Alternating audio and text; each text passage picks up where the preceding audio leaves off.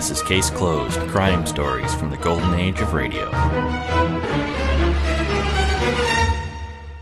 Welcome back to Case Closed. Thanks for joining me once again for another hour. Crime Stories from the Golden Age of Radio. We'll begin this week with the new adventures of Sherlock Holmes and the Blarney Stone, his episode for March eighteenth, nineteen forty-six. After that, it's Dragnet and the Big Evans, their story from March sixth, nineteen fifty-two. Petri Wine brings you Basil Rathbone and Nigel Bruce in the new adventures of Sherlock Holmes.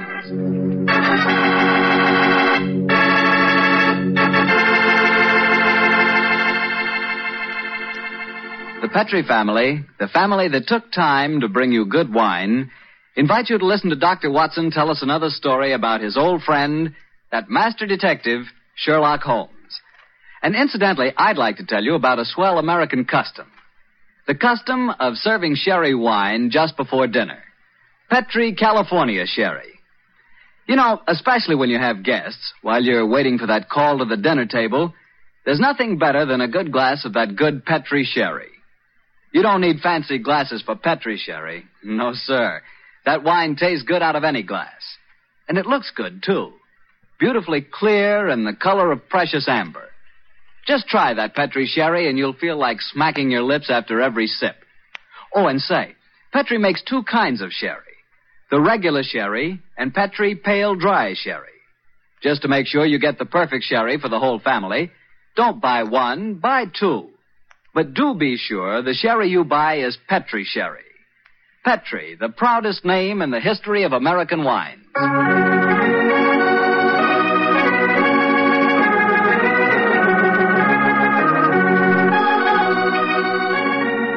And now I'm sure our good friend Doctor Watson's ready for us. Let's go in and join him. Oh, there you are, Mister Bartell. Good evening, Doctor.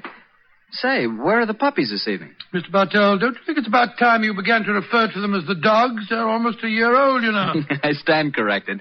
Where are the dogs this evening? Well, they had another furious battle with a dead seal on the beach today. My housekeeper, Missus West, is giving them a much-needed bath. They certainly have an aversion to seals, don't they? Well, Doctor, are you all ready with tonight's new Sherlock Holmes adventure? Yes, my boy, and as yesterday was Saint Patrick's Day, I decided to tell you a story that took place in Ireland uh, a few years before the turn of the century. I imagine that you've heard of kissing the Blarney Stone, haven't you? Oh, yes, Doctor, though I've never understood exactly what it meant. Well, let me explain it to you, because the ceremony plays a, a very important part in the story tonight. Blarney Castle is an imposing fifteenth century ruin a few miles outside the town of Cork. The castle is many stories high, and in the foremost tower, the famous Blarney Stone is, is situated. What's supposed to be the point in kissing it, Doctor? The stone is considered a powerful talisman, and the legend runs that whoever kisses it is endowed with eloquence for life. Say, Doctor, if I ever get over to Ireland, I'll certainly kiss that stone. But you're such a storyteller yourself, Doctor. I, I bet you've kissed it, huh? No, Mister Bartell, I'm afraid I never had quite enough courage. Courage?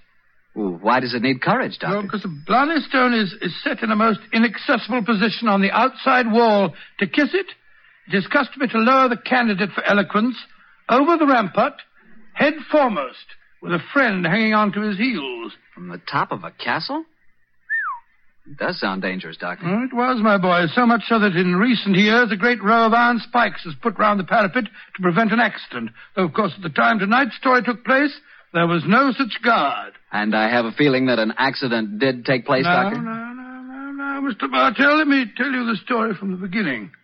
Sherlock Holmes and I were staying in the city of Cork, where the great man had just solved a singular affair which the local press had referred to as the Leprechaun Murders. A few days before our departure for England, we paid a visit to Blarney Castle. I must confess that I had a certain desire to test the miraculous powers attributed to the Blarney Stone. I very soon changed my mind, however, as Holmes and I stood there, high on the turrets of Blarney Castle, and watched a terrified initiate being hauled up by his ankles and yelling at the top of his voice. Pull me up! Pull me up quickly! I, I think I'm going to faint! Great Scott, I had no idea that kissing the Blarney Stone was such a hazardous proceeding, Holmes. Yes. It would seem that eloquence could be more easily obtained than by hanging suspended by one's ankles from a battlement with a hundred-foot drop below and kissing a piece of stone? Oh, I'll never do that again. Oh, I'll never, never I must say, I don't blame the fellow. And yet, my dear chap, on our way over here, you expressed a sneaking desire to kiss the stone yourself. I'll be very happy to hold your ankles if you want to try the experiment. No, no, thank you. After witnessing the ceremony, I've changed my mind. Then I suggest we make our way back downstairs. I don't think there's much more to be seen up here. Very well. By the way, Holmes, do you know the origin of the superstition regarding the, the Blarney Stone? Yes, I do, old chap. The stone was, um, the story of the stone dates back to the middle of the fifteenth century. A certain Cormac McCarthy, called the Strong, a descendant of the ancient kings of Munster and builder of this castle, chanced one day to save an old woman from drowning. In her gratitude, she offered Cormac a golden tongue, which would have the power to influence men and women, friends and foes, as he willed. She told him to mount the battlement, kiss a certain stone in the wall five feet below the gallery running round the top. He followed her directions and obtained all the fluent persuasiveness she had promised. And I suppose the story spread, and the Blarney Stone has been a magnet to pilgrims ever since. Yeah, a pleasant legend. Uh, Holmes. Yes, old chap? Tomorrow's Saint Patrick's Day. I, I bet there'll be quite a bit of excitement in the village tonight. Don't you think it'd be rather fun to pay a visit to one of the local inns? Splendid idea, old chap. Our rather arduous work here in Ireland is concluded, and I think we're more than entitled to a little gaiety.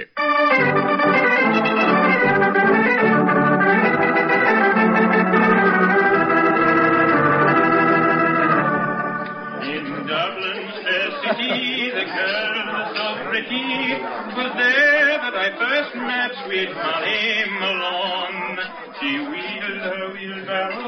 Charming, quite charming. A waiter and singing at his work. Singing very well, too. Just the same. I wish someone would come and take our order. Oh, there's a barmaid. I'll see if I can catch her eye. Hi, uh, miss, miss. Would you gentlemen be after wanting something? Yes, my dear. My friend and I would like a little refreshment. And what would you suggest? What would I suggest, Your Honor? Oh, begorra. There's but one drink a gentleman like yourself should be after pouring down you. And that's the cream of Connemora. Whiskey that'll soften your heart and, and make you glow with a good feeling so so that the little people will be after visiting you. It sounds delightful. Bring two glasses, will you? Yes, Your Honor. Yes, Your Honor. I, I must say I never heard an English barmaid go into such rhapsodies over a nip of whiskey. No, the Irish are distinctly more colourful in their speech. It's an interesting fact, though, Watson, that uh, the Irish are curiously unrewarding in the criminal world.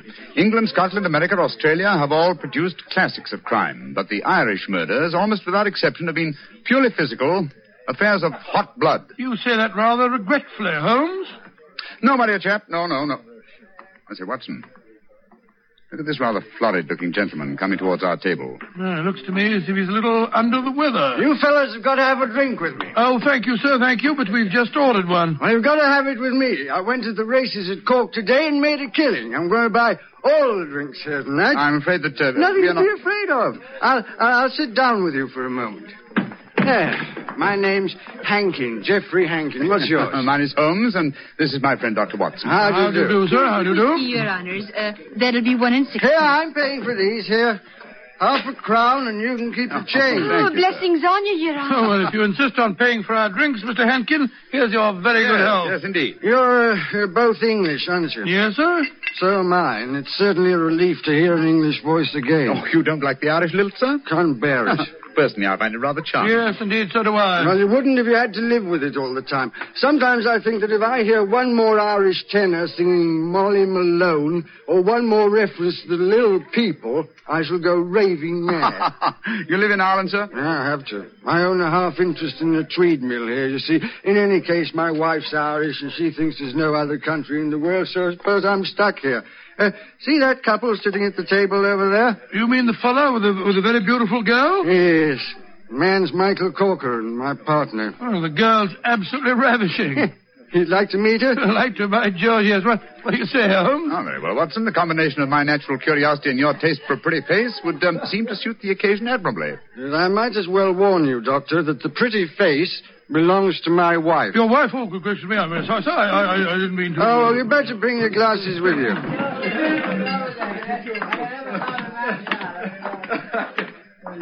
Molly, my dear, I want you to meet two English friends of mine, Mister Holmes and uh, Doctor Watson. How do you oh, do? How do you do, Mister Holmes, Doctor Watson? Won't you sit down and join us? And this is my partner, Michael Corcoran. Now, how do you do, Mister Corcoran? How do you do, sir? I'm glad to meet you. Please be seated, gentlemen. Are you visiting here in Cork, Mister Uh, yes, Holmes? Missus Hankin, but uh, we're returning to England in a few days. You've been to Blarney Castle, I hope? Oh, oh yes, we were there this afternoon. And uh, did either of you have the courage to kiss the Blarney Stone? No, no, we didn't. I'm afraid it's an athletic feat that's beyond me. It's a lot of rubbish, that's what it is. Kissing a slab of stone. Uh, have you the courage to do it, Geoffrey? Well, of course I have, but I don't want to make a fool of myself. Where's the barmaid? Kathleen. I'll make a wager, Geoffrey, that you haven't the courage to kiss the stone. How much will you bet, Michael? I'll wager a ten-pound note on it. It's a bet, and you fellas witnessed it. I'll kiss the Blarney Stone at noon tomorrow, and you'll be ten pounds the poorer, Michael. And I suggest that Mister Holmes and Doctor Watson be present as well. They can act as referees. Oh, Geoffrey, dear, don't get so excited. Well, I don't like it when Michael suggests I don't have courage. You want some more drink, Mister Hankin? Yes, all of us want some uh, more. No more for me, thank you, Mister No, no, no, no, no more for and me, I thank you. And I think you've had enough, Geoffrey. Don't tell me when I've had enough, Molly. In Dublin's fair city, the girls... Oh, no, are so not that filthy song. Firstly, Mister Hankin, I find the traditional Irish melodies quite beautiful. And I find them revolting. Stop! Geoffrey, quiet. Would Your Honor be wanting me to sing another song? My Honor would like you to shut up that filthy caterwaul. Really, sir, really, oh, I call Geoffrey. That... Uh, Sean, please go on with your singing. In Dublin's fair city... You heard me, you great bog-trotting gossoon. I said shut up, and I meant shut up! Oh, Geoffrey, I'm leaving here at once. Michael, please to take me home. It'll be my pleasure, Molly. You're an ugly man, Mister Hankin, knocking down poor Sean when he was singing just like a bird. Oh, the devil with him, and all of you. No Irishman will be after forgiving you for this night's work. No, not the little people of old Ireland either. You've made more enemies, Mister Hankin, than you'll ever see. But you'll be knowing they're there. Fiddlesticks, you can't frighten me with your stupid Irish superstition. Well, bless my soul, that was a charming little party, I, I must say. Englishmen like Hankin are a disgrace to their country. Fortunately, they're not representative, though. Yes, I must say I'd hate to have a curse put on me like that barmaid laid on him. Watson. Yes? Did you see the glances which Mister Hankin's partner and his wife exchanged as the brawl started? There was more menace to him in those glances than in all the threats of all the little people in Ireland. Yes. I thought that there was something between them. I say, Holmes, that bet about Hankin kissing the Blarney Stone at noon tomorrow, do you suppose... I suppose that... nothing, old fellow. But there are forces at work here that I don't like. I think, Watson, that uh, you and I will be at the Blarney Stone at noon tomorrow. It's possible that the bet made tonight is all part of a definite plan, and I have a feeling that the bet is still on.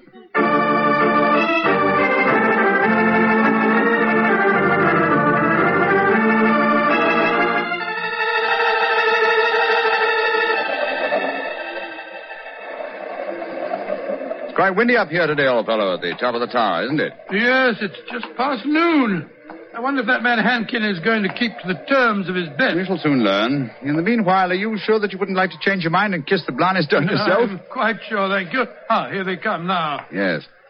Hankin and his partner, Mister Corcoran. The bet is on, Watson. Good day to you, gentlemen. Oh, hello. My friends from last night. Well, I see you're going through with the bet, son. Oh, yes. Geoffrey set his mind on that ten pounds of mine. Your wife didn't accompany you, Mister Hankin? No, she didn't. I'm afraid I'm rather in disgrace for my behavior last night. Molly made me go round and see that waiter fellow that I hit. I offered him money, but he wouldn't take it. Right, did you offer him an apology? Apologize? To a waiter? I should say not. Well, come on, let's get this stupid farce over with. Uh, are you sure your nerves can stand it, Geoffrey? There's a drop of a hundred feet or more below you. Oh, don't worry about me, Michael. Just hold on to my ankles tightly and don't let go. I'll climb onto the parapet. There we are. Now hold on to my feet, Michael, and lower me gently. Uh, I'm holding you, Geoffrey. Then lower away. Uh, right you are, Geoffrey. Great Scott, I wouldn't do that for a hundred pounds. Sliding head first down a vertical wall. That's enough, Michael. I can reach the stone. Oh. His boots! They're slipping through my fingers. I can't hold Here, it. Let me help you. I'm slipping. Hold on to him. Hold on to him. Oh, he's gone. I just couldn't hold him. Great heavens. No man could survive that drop. Mister Corcoran, you deliberately let your partner slip to his death. This is murder. But I don't understand. I, I'm a strong man. But he just vanished out of my hands like like a grease pig. Let me see your hands, Mister Corcoran. This is dreadful. Dreadful. There's grease on your hands. grease, and with a faint trace of bootblacking. Good Lord, Holmes, that it means... It means, that... Watson, that someone, knowing that Hankin was going to kiss the Blarney Stone, smeared his boots with grease so that he would slip out of the grasp of whoever was holding him. As clever a method of indirect long-distance murder as ever I've encountered.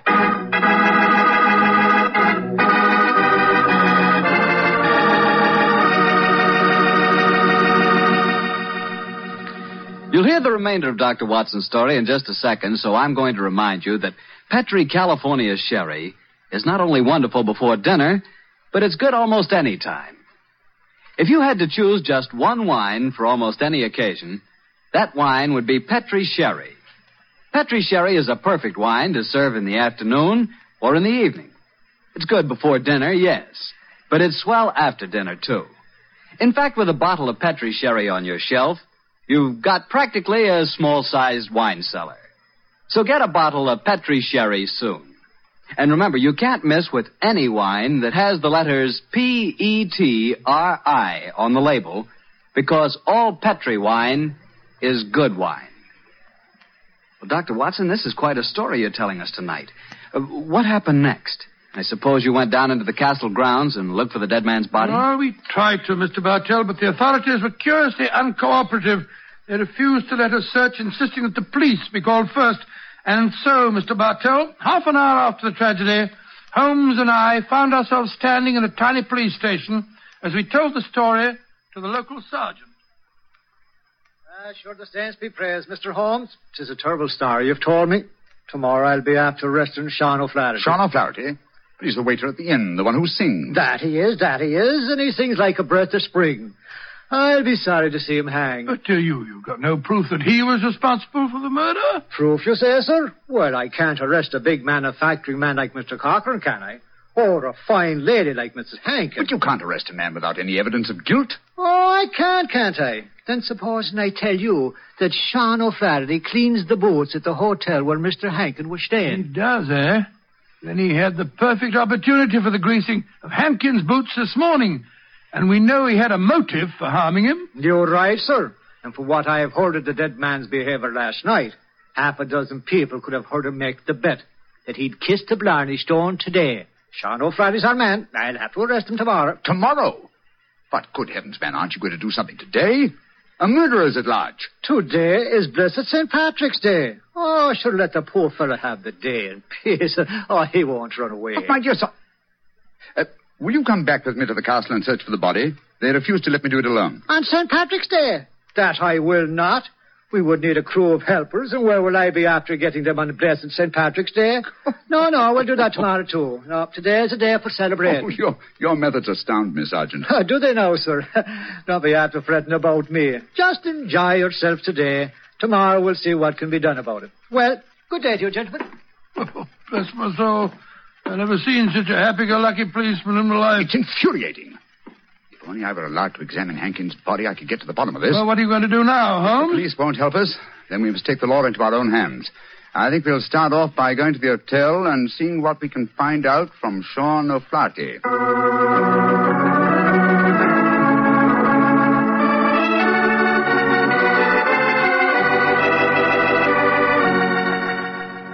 As I was going to Ballinure day, I will remember for to view the lads and lasses on the fifth day of November with a murring do a day and a murring a do a daddy. Oh, your honours would be after speaking to me, Sean O'Flaherty, perhaps. Yes, Sean. Did you know that Mister Hankin, the man who struck you last night, was dead?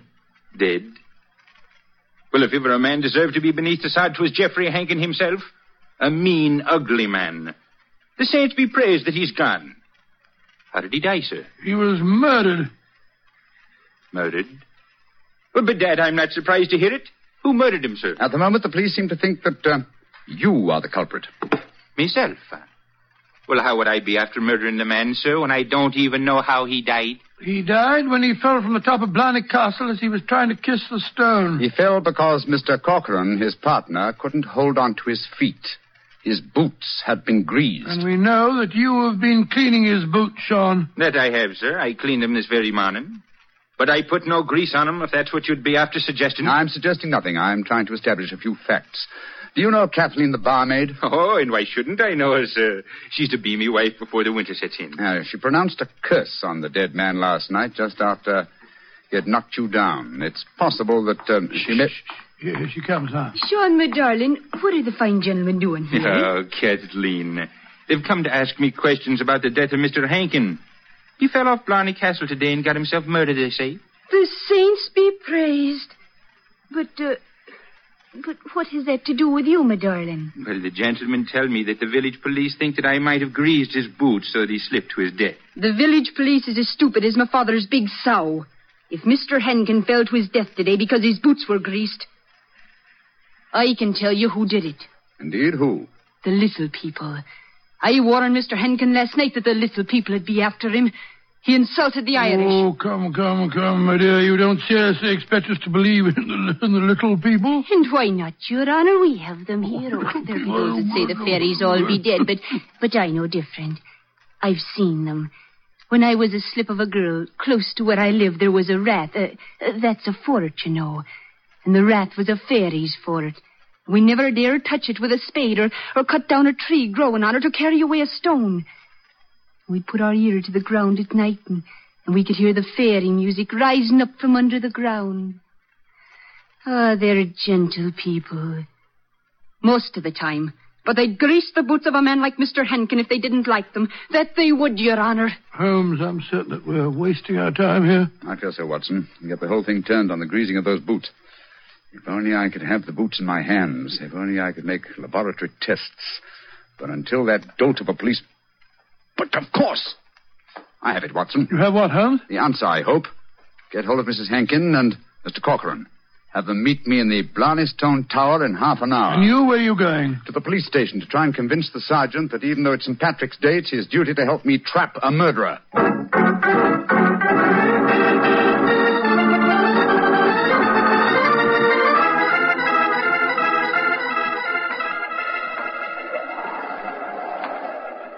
Do you know, Mister Holmes, you're an obstinate man. It's blessed Saint Patrick's Day, and yet you insist that we meet here on the top of Blarney Castle. Uh, what do you think you can prove? Who murdered Jeffrey Hankin? Yes, but why do Molly and I have to be here? Yes, Mister Holmes, and poor Jeffrey's body still lying somewhere below us. Uh, Missus Hankin, Mister Corcoran, I asked Doctor Watson to bring you here for a good reason, I assure you. You ready, Watson? Quite ready, Holmes. Uh, good. Sergeant. Uh, yes, sir? You asked me why I've assembled the three of you here. I'm going to reconstruct the crime. I shall play the part of the victim. My friend Doctor Watson will represent you, Mister Corcoran. Now, I straddle the parapet. So. Uh, Watson, hold on to my feet, will you? I, I've got him, Holmes. And uh, lower me down the face of the wall. Right, you are. Holmes, Holmes, hold tight to the wall. Oh. Try and push yourself back. The murderer's tried to get you. Your boots are covered in grease. Money, stand back. Come away. Grab my trouser legs, Watson. I, I've got him, Holmes. Come, up you come. There we go. Oh, a devilish plot. That was a near thing. Devilish plot, Sergeant, and very cleverly carried out. My boots were ungreased when I entered the castle, and yet someone has been able to apply grease to them without my knowledge within the last few minutes. Sure, and how is that possible, sir? I don't know, Sergeant. I must confess. Holmes. You stumbled as you came up the darkened staircase. Do you remember that? That's true, old chap. I'd forgotten. And you, Missus Hankin, and you, Mister Corcoran, were kind enough to assist me to my feet. An excellent opportunity to apply the grease. Now we know that one of you two is the murderer. I must have a jar of grease somewhere. Now, Sergeant, will you search the lady while I search Mister Corcoran? But this is ridiculous. Of course it is. How could we be guilty? Well, if you're not guilty, you've got no objection to being searched, ma'am. Well, upon my word, here in your purse, Missus Hankin, is a jar of grease. What? Now what have you to say of yourself? Now, can't you say, Sergeant? Except that she engineered her husband's murder and tried to engineer mine. Oh, no. No, I knew nothing about Jeffrey's murder. Oh, Michael, darling, I swear to you... Don't worry, my darling. I'll not let them hurt you. I'm telling you, you're wrong, Mister Holmes. I... I was the murderer. Oh, no, Michael... You mustn't sacrifice yourself for me. I think this little play acting has gone far enough. Mister Corcoran, you have just offered us what you think we will accept as a false confession.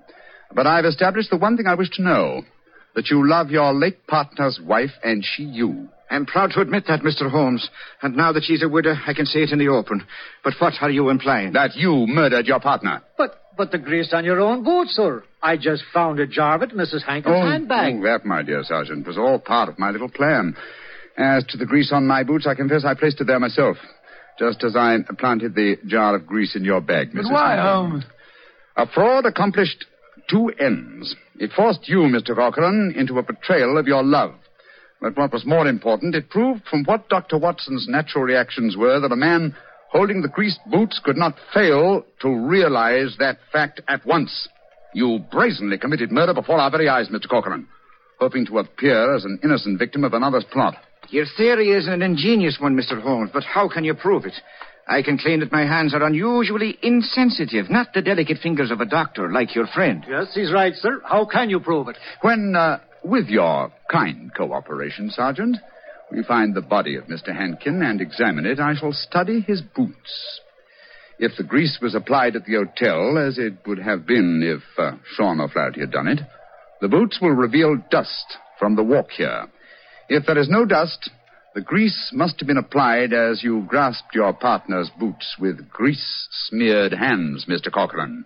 You should know best what my tests will grab reveal. Grab him, Sergeant. Grab him. He's come back. Come back. Oh, Michael, don't. Please don't. Goodbye, Molly, my darling. No! Great Scotty. He jumped off the parapet. Now, Mister Holmes, you can see that I was right, sir. Wasn't I? What do you mean, Sergeant? Oh, in waiting until tomorrow to get the search party. Now we can be after finding both bodies at the one time.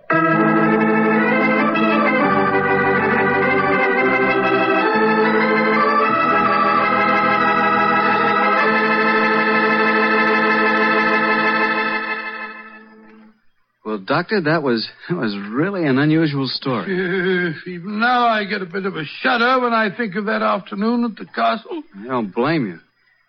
Doctor, you know something? Uh, Earlier this evening, I said that if I ever got to Ireland, I'd certainly want to kiss the Blarney Stone, remember? Yeah? Well, I've changed my mind. I'd no more want to hang by my heels to kiss that stone than, well, just let's forget it. But, my boy, don't forget, if you kiss that stone, you get the gift of eloquence. You'd be the most convincing fellow in the world. So? So, well, whenever you talked about Petri wine, you'd really do people a favor because they wouldn't be able to resist trying it. Oh, talking about Petri wine isn't important, Doctor. The best way to determine just how good Petri wine really is is to taste it. One sip and there's all the proof you need. That's because the Petri family has developed the art of winemaking to a truly fine point. They've been making wine for generations. And all of the things the Petri family knows about turning luscious, sun-ripened grapes into fragrant, delicious wine have been handed on down in the family from father to son, from father to son. That's why whenever you want a swell wine, for any occasion, you can't go wrong with a Petri wine, because Petri took time to bring you good wine. Well, Doctor Watson, what new Sherlock Holmes story are you planning to tell us next week? Well, now, let me see. Next week, Mister Bartell, I'm going to tell you a, a story in which that arch-criminal Professor Moriarty played a most important part. It deals with the theft of a famous painting of a strange night that Sherlock Holmes and I spent trapped in the interior of a giant metal vault and of mysterious bloodstains in an empty room.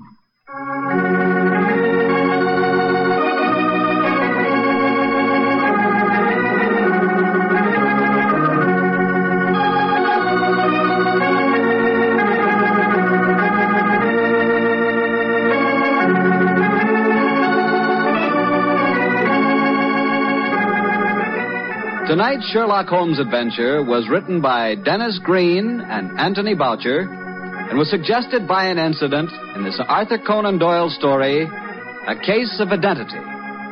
Music is by Dean Fossler. Mister Rathbone appears through the courtesy of Metro-Goldwyn-Mayer and Mister Bruce through the courtesy of Universal Pictures, where they are now starring in the Sherlock Holmes series.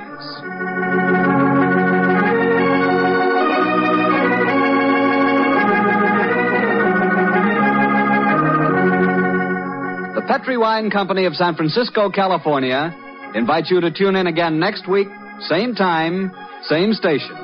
Sherlock Holmes comes to you from our Hollywood studios.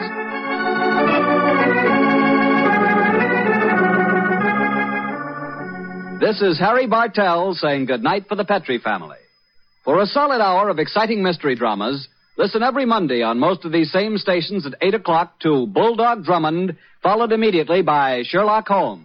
This is the Mutual Broadcasting System. The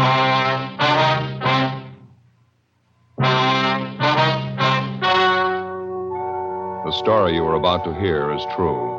The names have been changed to protect the innocent. Fatima Cigarettes, best of all king-size cigarettes, brings you Dragnet on both radio and television.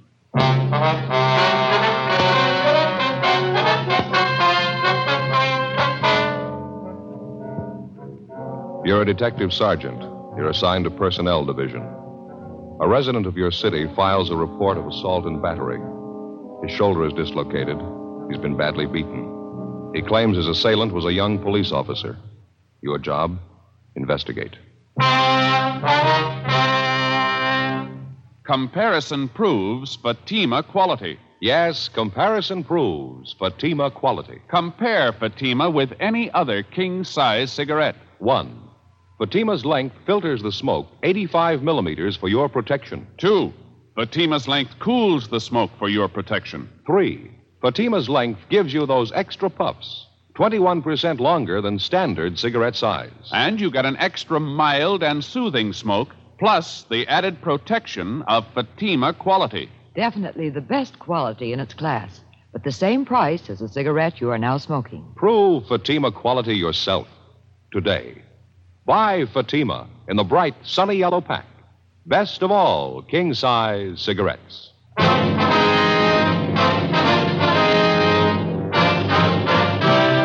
Dragnet, the documented drama of an actual crime. For the next thirty minutes, in cooperation with the Los Angeles Police Department, you will travel step by step on the side of the law through an actual case transcribed from official police files. From beginning to end, from crime to punishment, Dragnet is the story of your police force in action.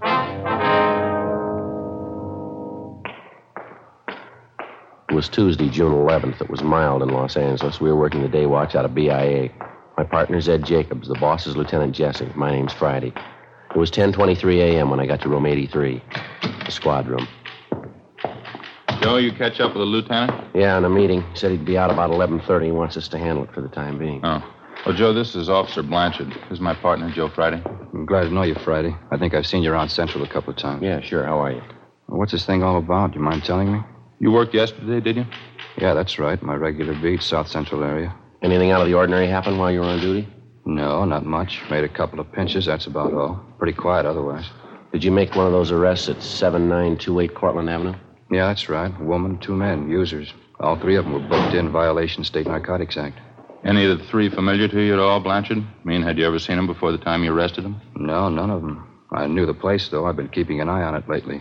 One of those old-fashioned homes converted into a rooming house. Uh-huh. I've been noticing some of the people going in and out of the place. They didn't look too good to me. That's why I say I've been keeping an eye on the house. Now, what's the story on this, anyway? You get a kickback on an arrest I made? Well, we'd like to have your version of it first, Blanchard. Exactly what happened. How'd you come to make the pinch? Well, I was walking my regular beat. I think it was about three thirty yesterday afternoon. I was going along Cortland, the seventy-nine hundred block. A woman came out of the front door and hailed me. She complained about a five oh seven party in the house a couple doors down the street. And that was at number seven nine two eight, the boarding house? Uh, yeah. I checked it out. The party was going on up on the third floor. I went up, found the girl and the two men in the room facing on the street. The girl was fixing a pop for herself when I came in. Two caps of heroin on the table in front of her. Mm-hmm. What'd you do then? I made a grab for the two caps. One of the guys beat me to it. He got him, ran to the next room, and tried to flush him down the drain. He didn't quite make it, though. I got one of the caps before he could get rid of it. What'd you do then, Blanchard? Well, I sat the three of them down, called into the office. I checked the room over while we were waiting, found two more caps of heroin, usual equipment to go with it. When the radio car showed up, the three of them were taken downtown in narcotics squad and booked. That's all I can tell you about it. Well, during the time you were waiting there in the room, Blanchard, did you have any trouble with the suspects at all? Well, I got a lot of talk from one of the men, a fellow by the name of Evans. He's supposed to run the boarding house. Claims he didn't have anything to do with it. He didn't know the girl was a hype. You know, the usual stuff. And that was the extent of it, just talk? Sure, that's all. Why? Well, that's not the story, according to Evans. He had his lawyer bail him out last night. He was in to file charges against you. Huh? What do you mean? Assault and battery. He claims that you worked him over for no reason at all. He says you beat him up and dislocated his shoulder. Oh, he's crazy. He's lying. I didn't work him over. Well, he says he's got witnesses to prove it, Blanchard. The two people who were with him, the woman, the other man. He says they'll swear that's what you did. Yeah, but it's not true. They're trying to cook up a frame. I didn't touch any of them. Well, this Evans looked like he's been mussed up. Cuts and bruises all over his face, his shoulders. Fairly recent, too. Yeah, I know that, but I didn't do it. He was in the same shape when I found him up in that room yesterday. Matter of fact, I asked him about it. He wouldn't tell me. It's the truth, Sergeant, so help me. All three of them are lying. I didn't beat them up. Well, it's your word against theirs, Blanchard. The facts seem to favor Evans. I don't get this at all. Two of those people are known hypes. They'd swear anything for a free cab. You know that. What good is their word? Maybe no good at all. It's not up to us to decide. Evans filed a complaint. It's our job to follow through. Now, you're sure about the shape Evans was in when you found him up in that room yesterday, Blanchard? He was already marked up, is that right? I'm sure he was. I told you. I asked him about it. He wouldn't answer me. But you had no way of proving that you couldn't possibly have been responsible for it. Well, it's up to him, isn't it, Evans? If he says I worked him over, let him prove it. I'm afraid he's got the jump there, two witnesses. Yeah, but they're lying. You must know that. They're lying. Well, now, look, you can see the position it puts us in. If you're innocent, we're going to do all we can. If you're guilty, we'll see that you get everything that's coming to you. Well, you know it as well as I do, Sergeant. I had no reason to beat him up. I didn't do it. Well, it's not up to us, Blanchard. The court will have to decide. Doesn't make sense. None of it does. There's no other way to handle it. We got forty-five hundred men in the department. We don't claim they're all saints. Once in a while, one of them turns bad, and all of us get a black eye. You're in a jam, Blanchard. Like anyone else, you'll get a fair trial. Yeah. Well, what happens now? Do I draw suspension? Yeah, that's right. If you're clear to the charges in court, there'll be a hearing before the Board of Rights. Am I through right now? We'll have to book you in at the main jail. Case will be presented at the D A's office tomorrow. Doesn't make sense. I had no reason to beat up Evans. No reason at all. You sure of that, are you? What do you mean? Of course I'm sure. Well, Evans claims you did have a reason, a good one. What? Well, he says you handed him a proposition. He wouldn't go for it, so you worked him over. What do you mean? What kind of a proposition? A bad kind. Huh? He says you wanted a payoff. Investigating charges against a police officer involves exactly the same procedure as cases where private citizens are concerned. Prove the suspect innocent or guilty. If Blanchard was innocent, it wasn't going to be an easy job proving it. If he hadn't beat up the complainant, George Evans, and dislocated his shoulder, it seemed the only way out would be to find the man who did. Either that or prove that the two witnesses Evans had come up with were lying. If Blanchard was guilty, if he actually had slugged and beaten Evans, we had to find sufficient evidence and we had to find a motive. eleven ten a.m., Ed and I took Officer Harry Blanchard over to the main jail where he was booked in and lodged in one of the cell blocks.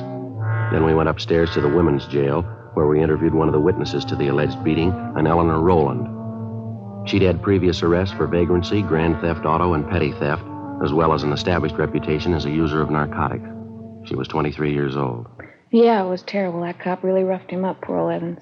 Cop didn't have to treat him like that. How long have you known George Evans, Miss Rowland? You old friends? No, I wouldn't say that. I met him a couple weeks ago when I came down from north. San Francisco? Portland. I was visiting up there. I'm a Portland girl originally. Well, how about this other man you were with at the time Officer Blanchard picked you up, this Ray Sherman? He an old friend? Buster, yeah. I've known him a few years. Do you know Evans very well? Yeah, I guess you could say that. Ray's had a room at the boarding house a couple of years. I guess he's good friends with Evans. Say, can I ask you something? Yes, ma'am. You ever work narcotics up in Portland? No, ma'am. Never have. Hmm.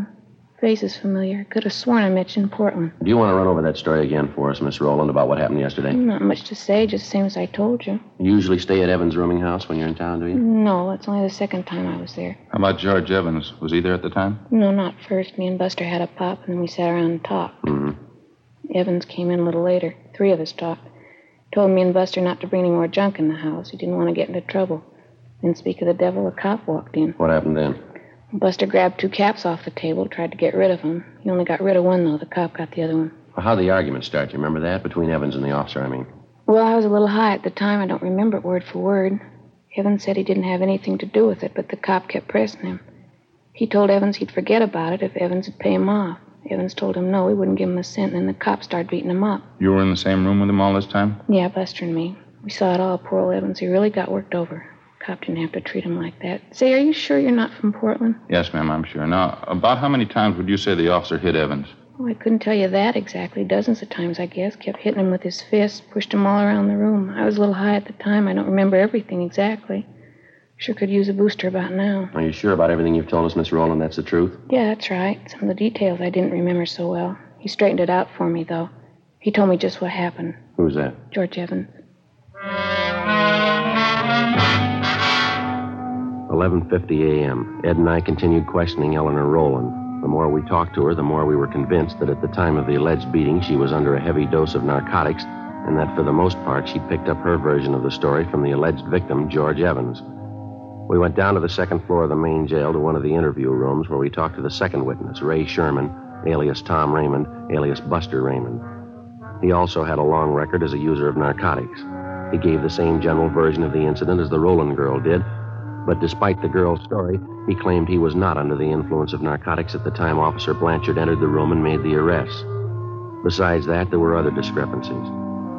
one oh five p.m., we had some lunch at the Federal Cafe, and then we drove out to interview the complainant in the case, George Evans. After checking at his rooming house, we finally located him in a neighborhood bowling alley. He was sitting at a bar adjoining the actual playing area, drinking a bottle of beer. Parts of his face and neck were bandaged, and his left shoulder was in a cast. He appeared friendly and cooperative. I kept telling the cop I didn't have any money, told him I wouldn't give him a payoff even if I did. So he started working you over, that right, Evans? Yes, that's right. I don't have anything against cops normally, but this guy, that's something else. How do you ever get on the force, anyway? Had you ever had any contact with Officer Blanchard before yesterday, Evans? Yes, I did, twice before. He came to the house, accused me of running a hideout for thieves, junkies. Tried to get me to pay him off then, too. I wouldn't do it. That's, uh, when was that, Evans? About six, eight months ago. Yeah, at least that. Well, how is it you didn't report Blanchard then? Well, I didn't want to cause any trouble, get mixed up in a law case. I figured I could take care of him myself. But after that going over yesterday, that was enough for me. I don't understand how the guy ever made the force to begin with. Oh. What's the matter? The shoulder of mine, he really tore it apart. How'd you spend your time yesterday, Evan? Do you mind telling us? No, I don't mind. I slept till about half past twelve, one o'clock. Had a little bit of a hangover. Then I got up, made some breakfast, and read the paper. That's about size of it. You mean you were in your room all day up to the time you went down the hall to Ray Sherman's room? That's right. Ray was there with this girlfriend of his, Eleanor. Uh, I didn't know she was a hype. That's the truth. Ray should have known better having her there. I don't like the kind of stuff going on around my place. Now, we've checked you through the Record Bureau, Evans. There's been three or four similar cases at your places the last few years, hasn't there? A couple, yeah. It's a real problem. I don't know how you keep them out. Whole neighborhood around here, you know. Pretty hard to stop it, I guess. We understand you were in the room there while the girl helped herself to a fix, is that right? No, I wasn't in the room when she took the fix. I got there a couple minutes after. I didn't even know what was going on. You can ask Ray Sherman, the girl, too. They'll tell you I wasn't there. Well, that's something else we wanted to ask you about. Sherman and the girl don't seem too sure of their stories. Can you straighten us out there? What do you mean? Well, Sherman tells us one thing, the girl tells us something else. Can't seem to get together. Yeah, but I told him. You told him what, Evan? Well, nothing. I told him to tell the truth, that's all. That stupid Ray. He doesn't know half the time what he's doing. Well, that doesn't make you much of a witness then, does it? Well, what do you mean? He was there when that cop slugged me, beat me up. He could see that much. Well, that's just it. We're not sure he did. Huh? The girl says Blanchard worked you over in the living room there. Sherman says Blanchard took you out in the kitchen and beat you up. Now, which is it? I think I'm beginning to get the pitch. How's that? You're out to cover up for that cop. Is that it? Take care of your own? We're assigned to investigate this thing, Evans, just like any other criminal case. Blanchard's not getting any more of a break than any other suspect would. Yeah, sure. We still haven't answered our question. Where did it happen, living room or kitchen? The interview's all over, Sergeant. I got the pitch. You can take this back to your office. I'm going to get that cop convicted. If it's the last thing I do, you can count on that. What's the matter, Evans? All we did was ask you a simple question. Don't try to kid me, Sergeant. I got the angle. You're trying for a cover-up. Okay, go ahead and try. Now, look, why don't you snap out of it, mister? Nobody's trying to cover up unless it's you. Sherman and the girl are your witnesses. Some of the points of their stories don't check out. We want to clear them up. Does that sound unreasonable? I told you, Sergeant, it's no use. I got your angle. Answer me one more thing, Evans. You're on your own. I'm telling you nothing. Who was the doctor that treated you after you were beaten up? Down at Georgia Street, the emergency. You ought to know that. No, I mean for your shoulder. We checked over your car down at Georgia Street. No mention there of a dislocated shoulder. No, of course not. I didn't even know I had one until I was bailed out. I had my own doctor fix it. You mind giving us his name? Why should I? I was willing to go along, cooperate, then you started playing at cage. You're trying to cover up for that cop. Now you work it out on your own. All right, mister. Any way you want it. You bet that's the way I want it. You had this whole thing framed from the beginning. Now you're off the track, Evans. You're not kidding me. You're trying to prove that cop's innocent, trying to make me out a liar. What am I supposed to do, help you prove I'm a liar? No, you've helped enough already. Ed and I double-checked through Officer Blanchard's departmental record. It showed that Blanchard had been working his present beat for a little more than four months. Evans had told us that Blanchard allegedly had solicited payoffs from him at least six to eight months before. The following day, Ed and I made further inquiries in the neighborhood of Evans' rooming house and also among his friends and associates. For one thing, we found out that Evans had not spent the entire morning and early afternoon in the house. He'd been seen leaving his place by several neighbors at about ten a.m. Through one of his contacts, we got the address of an ex-wife, since remarried, a Marie Evans Zarconi. We located her in a small apartment in the East Wilshire district, a small brunette woman about thirty-five. Now, you tell us she used to be married to Evans. Yeah, that's right. Well, what kind of business was Evans in when you were married to him, ma'am? Well, he had that rooming house over on Cortland Avenue. Yes, ma'am, we know about that. Was there anything else? What's the matter, anyway? Just a routine investigation. We like to have as much background on him as you can remember. Are you on fairly good terms with Evans now? No, I haven't seen him since we split up. About a year and a half ago, I think. That's why I couldn't stand him. What was the trouble, ma'am? You mind telling us? He just isn't much good, that's all. You find a lot of names to fit him. He was in everything. Well, how do you mean? That's why I got away from him. Every cheap, lousy racket you can think of, he was in it. Peddling dope, blackmail, making book, some of the two-bit rackets. He's been in all of them, one after the other. I had to get away. A rooming house on Cortland Avenue, that's where he's been operating all this time? As long as I've known him, yeah. About three years, I'd say. Mm-hmm. Is narcotics just a sideline with him, or does he go in for it pretty heavy? He was in it pretty heavy when I left him. I don't know what he's been doing since. I don't care. Just soon forget all about it. Yes, ma'am, I can understand. What's the matter now, anyway? Got a case against him? Well, not exactly. Evans is filed against a police officer, assault and battery, soliciting a bribe. We're investigating the charges. Hmm, sounds like him. Some cop really rough him up? Well, we don't know, ma'am. That's what we're trying to find out. Oh. Well, I'd like to help you out. Don't think I can, though. Well, just one more question, ma'am. While you were married to Evans, did you have a family doctor? I mean, one that you called regularly when you were sick? Yeah, we did. Why? Well, what was his name? Can you remember? Yeah, Doctor Chase. Would you like his address? two forty-seven p.m. We got to Doctor Chase's office, and luckily we found him in. Take a look at this magazine, Joe. What? National Geographic. Looks like a real old one, wouldn't you say? Yeah, it sure does. Cover's torn off there. Yeah. What do you know about that? It's older than I thought. Look at this here. Yeah, what do you got? These pictures in? Look. Four pages of them. Pretty grand affair, huh? Yeah. Teddy Roosevelt breaks ground for Panama Canal. How about that? Yeah. Sorry to keep you waiting, gentlemen. That's perfectly all right, Doctor. Let's see now you want to know about... Mister Evans, Doctor. George Evans? Oh, yes, Evans. What was it exactly, Sergeant? What did you have in mind? Well, the first thing we'd like to know is if you've treated Evans recently, the last week or so. Yes, as a matter of fact, I have. He was in here, uh... Well, let me see now. Let's see, uh... Yes, I thought so. He was in here three days ago. I had some bad cuts and bruises. Mm-hmm. They'd already been treated, though. There wasn't much I could do. Was there anything else wrong with him, Doctor? No, not actually. I examined his shoulder. He insisted it hurt him. He wanted me to put it in a cast. Mm-hmm. You put the cast on, did you? Well, there really wasn't any need for it, but I put it on anyway. A little bit of psychiatry. Thought it'd make him feel better. Well, how do you mean, Doctor? Wasn't any need for it? Just one of those peculiar things. I've been treating Evans for some time, you know. Yes, sir, that's what we understand. It's fairly unusual. Hardly a rare case, though. Suppose you might call it a trick shoulder. Looks as though it might be dislocated, but it actually isn't. I think it's voluntary. You mean he could do this thing himself? Oh, yes, he can make it appear dislocated any time he wants.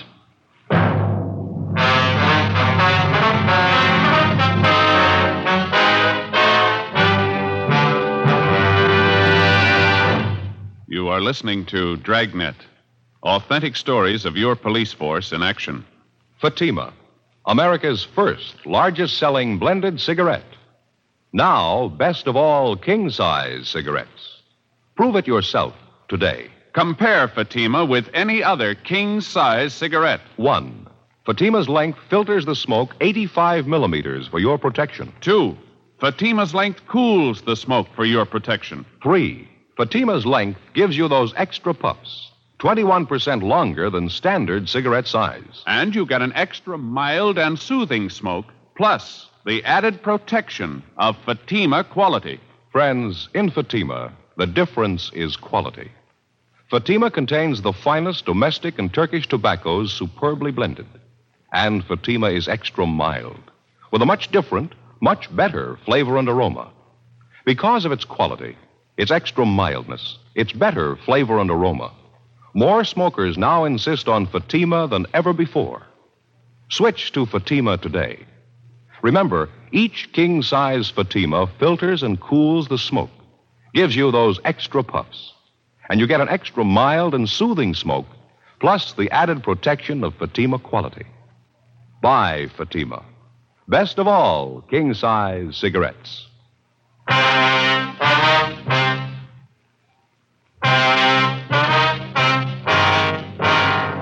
Saturday, June fifteenth, ten a.m. The investigation continued.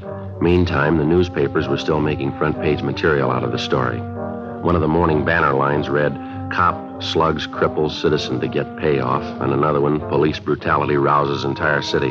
Our investigation went on. Early Saturday afternoon, Ed and I succeeded in locating a former friend of Evans who told us that he'd seen him downtown the morning of the day on which the alleged beating had taken place, the same time Evans had told us he was in bed nursing a hangover.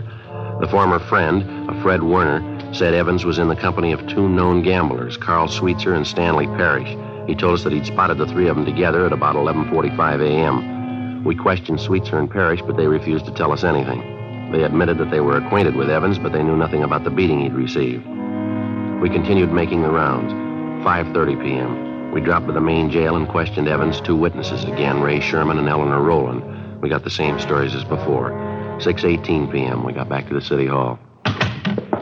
Long stretch, huh? Sure be glad to get home. Yeah. Not a bad day, though. We had fair luck, didn't we? I suppose so. It could always be better. Sure like to get the straight story one way or the other. You want to check the book, Ed, see if we got anything? Yeah, okay. No, not much, Joe. Call from a Tom Donnelly, you know him? Donnelly? No, that doesn't sound too familiar to me. I got it. Personnel, Jacobs. How's that? I'm afraid he's gone for the night. Yeah, huh? No, I'm sorry. I wouldn't know. All right, thank you. There's another message here for us, Joe, in the book. Yeah? From Blanchard's wife again. I'm getting to feel pretty silly about it, telling her the same thing night after night. Why don't you call her tonight? Well, you've been doing all right. Why give up now? Personnel, Friday. Yeah. What was that? Mm-hmm. Your name? Yeah, okay. Uh-huh. Ten o'clock tonight? All right, that's fine. That's so. Sure. Yeah, we'll meet you. Okay. Ten o'clock. Yeah, fine. Bye. Sounds pretty good. Who was it? Guy by the name of Martin Kimbrough says he knows George Evans. He wants to talk to us tonight. What's the pitch? I don't know. Might be straight, might not. What'd he say? About Evans being worked over. He claims he knows all about it. Yeah? He says Blanchard couldn't possibly have done it. seven oh five p.m. We went over to Frank Tang's place, had some dinner, and then we drove out to interview the man who'd identified himself on the phone as Martin Kimbrough. We located him at the designated meeting place, a small bar just off Beverly Boulevard and Normandy Avenue. Kimbrough was a small man, slight build, middle-aged. He seemed less sure of himself than he did on the phone. He said that he knew George Evans fairly well and that up until six months before he'd been on good terms with him. He didn't go into details, but he gave us the general idea that Evans had cheated him on some business deal the two of them had been engaged in. We asked Kimbrough about the beating Evans had taken. He said it was common knowledge among the people he traveled with that gamblers Carl Sweetser and Stanley Parrish were responsible for beating up Evans. He'd welched on a gambling debt, and the two of them had been after him for months to pay off. He also said he knew a close friend of the two gamblers who told him that in private, Carl Sweetser openly boasted of beating up Evans. According to Kimbrough, the beating had taken place about one p.m. the Monday before, the same day Officer Blanchard allegedly had given him the beating. We located Sweetser in the coffee shop of a small hotel on South Rampart Street. I'm afraid I don't know what you're talking about, Sergeant. I don't know any George Evans. I've never heard of him. We understand you do, Sweetser. Heard you used to play cards with him. Got it from a couple of people. That's all. I guess they made a mistake. I don't remember the name at all. Maybe he's going under a different one, huh? Well, how about his description? You ought to remember that. Well, maybe I meet quite a few people. It's kind of hard to place all of them, you know. What's the guy look like? Well, he's tall, dark complexion, dark hair, scar under his chin. He dresses pretty well, usually wears a suit. No, that doesn't mean a thing to me. Runs a rooming house over on Cortland Avenue. He's been in quite a few rackets, on and off. No, sorry, I'm afraid I wouldn't know him. Now, look, we haven't got any beef with you, Sweetser. That's not the point. Evans is trying to get away with a fast one. We're out to stop him. We could use your help. How about it? I don't see how I can help you. What's the beef, anyway? We think you know. It's been all over the newspapers the last couple of days. Oh, yeah, a young cop? What's Evans got against him, anyway? He's trying to save face. We figure that's what we hear, anyway. Well, what do you mean? Well, I think you know how Evans likes to play the big shot. It wouldn't do his stock much good around town if the real story got out. I don't follow. What story are you talking about? About his welching on a gambling tab, getting roughed up. If he says a cop did it, it makes him look a lot better, doesn't it? He comes out of it pretty clean that way, doesn't he? Yeah, pass us all, huh? Yeah, sure. Why don't you guys have some coffee? I hate to eat alone. Okay, as soon as the waitress comes around. Yeah. Oh, what else you hear about this Evans? Pretty bad boy, that, right? Bad enough. He's got a fast mouth, telling quite a few stories around the neighborhood. That's so. Now, I might remember him. Tall, dark guy who runs a rooming house. Yeah, that's right. You should remember him. He's mentioned you in a couple of the stories he's passing around. Yeah, where'd you get that? Talking to a fellow last night. He says Evans claims that that card game he was in with you was rigged. That's why he didn't pay you off. He claims you and Stan Parrish framed the whole thing. Is that uh-huh, right? That's a laugh. Huh? Phony bums are all alike. Lose a couple of dollars and squeal like a pig. What's this Evans doing now? He's up for narcotics rap. He's out on bail. Yeah, cheap punk. What's your stake in this thing? We're trying to clear the thing up. Apparently, Evans figures he's going to frame the young cop, save face, talk himself out of a bad situation. Mm. Oh, what do you want from me? The truth. I'm not going to talk myself into jail, young cop or not. We're not asking you to. You want to clear the case, huh? All you need is proof the cop didn't give Evans a working over. That's right. Okay, you got a deal. Without actually incriminating himself in any way, Carl Sweetser gave us information and leads which, after they were checked out, showed definitely that George Evans was slugged and beaten in a neighborhood at least a mile from his rooming house. We talked to half a dozen people who saw Evans in that neighborhood shortly after one p.m., the day of the incident. We talked to the clerk at the drugstore where Evans went to buy iodine and bandages. They all told us that he bore the markings of a severe beating as early as one o'clock that afternoon. Evans had told us repeatedly that he'd received the beating at the hands of Officer Blanchard no earlier than three or three fifteen that afternoon. Ed and I drove over to the main jail where we interviewed Evans' two witnesses again. The girl, Eleanor Rowland, was the first to break. She admitted that Evans had promised both her and her friend, Ray Sherman, fifty dollars apiece if they would go along with him in his plan to frame Officer Blanchard for assault and battery and soliciting a bribe. After an hour of questioning, Sherman admitted the same thing. We had a stenographer take their statements. four fifty p.m., Ed and I got in the car and drove out to the rooming house on Cortlandt Avenue. Yeah? Oh, how are you, Sergeant? You want to get your coat, Evans? Like to see you downtown. What for? What's it about? Filing a false report. You know the story. What are you talking about? What do you mean a false report? You've been checked out all over town, Evans. Your doctor, your ex-wife, your gambling friends. We talked to them all. So what? What's that prove anyway? Proves you were lying, mister. That young officer, Blanchard, he didn't beat you up. There's nothing wrong with your shoulder either. Doctor Chase will vouch for that. Look, I don't care what he says. I don't care what any of them say. I got my case against that cop. I'm sticking with it. You're not going to talk me out. Why don't you give it up, Evans? We had a talk with Carl Sweetser. What did he tell you? Enough to convince us you're trying to frame Blanchard. We've got statements from people who saw you before you got back home Monday afternoon. They say you were mussed up then. That was at one o'clock in the afternoon. You've been telling us Blanchard wasn't at your place till three o'clock. Now, how do you explain that? Well, I don't know. Maybe I didn't have the time right. My watch could have been off. Doesn't make any difference anyway. It's going to make a lot of difference. How about getting your coat? I'm going to call my lawyer first. That isn't going to do much good. We've got statements from your two witnesses, Ray Sherman and the girl. They've admitted the whole thing. Now, you haven't got much of a case left. I don't care what they say. They're lying. Both of them, they're lying. You ought to know, mister. What? You taught them how.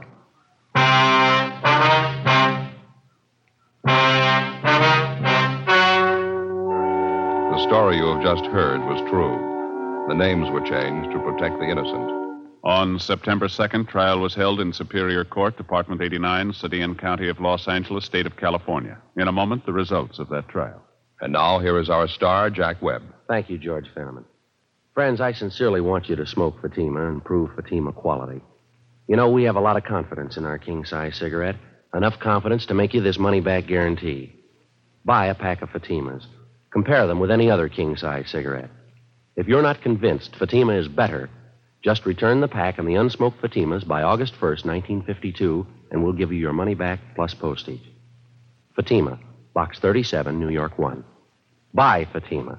Best of all, king-size cigarettes.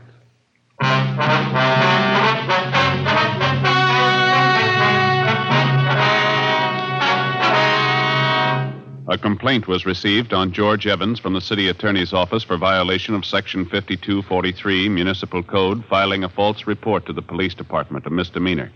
He received a sentence of thirty days in the county jail. Ray Sherman was tried and found guilty of Section eleven thousand five hundred, Health and Safety Code, possession of narcotics. He was sentenced to one year in the county jail and three years probation. Eleanor Rowland was filed on as a bag addict, Section eleven thousand seven hundred twenty-one, Health and Safety Code. She was sentenced to sixty days in the county jail. Officer Harry Blanchard was cleared of the charges pending against him and was reinstated with back pay.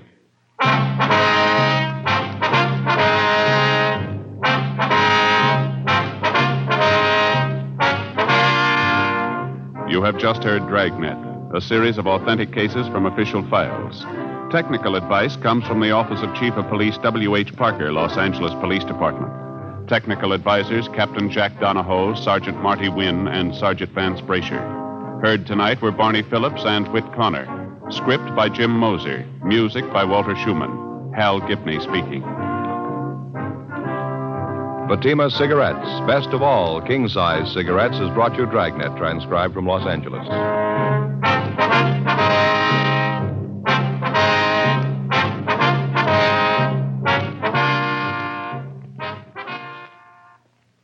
Now it's Counter Spy on N B C. That's going to do it for Case Closed this week. If you want to find more from Sherlock Holmes, Dragnet, past episodes of Case Closed and thousands of other old-time radio episodes, just visit the website at relic radio dot com. You can also donate through the website if you'd like to help support this and all of the shows, or visit donate dot relic radio dot com. Thanks, as always, to those who have helped out, and thanks for joining me this week. I'll be back next Wednesday with another hour of Case Closed.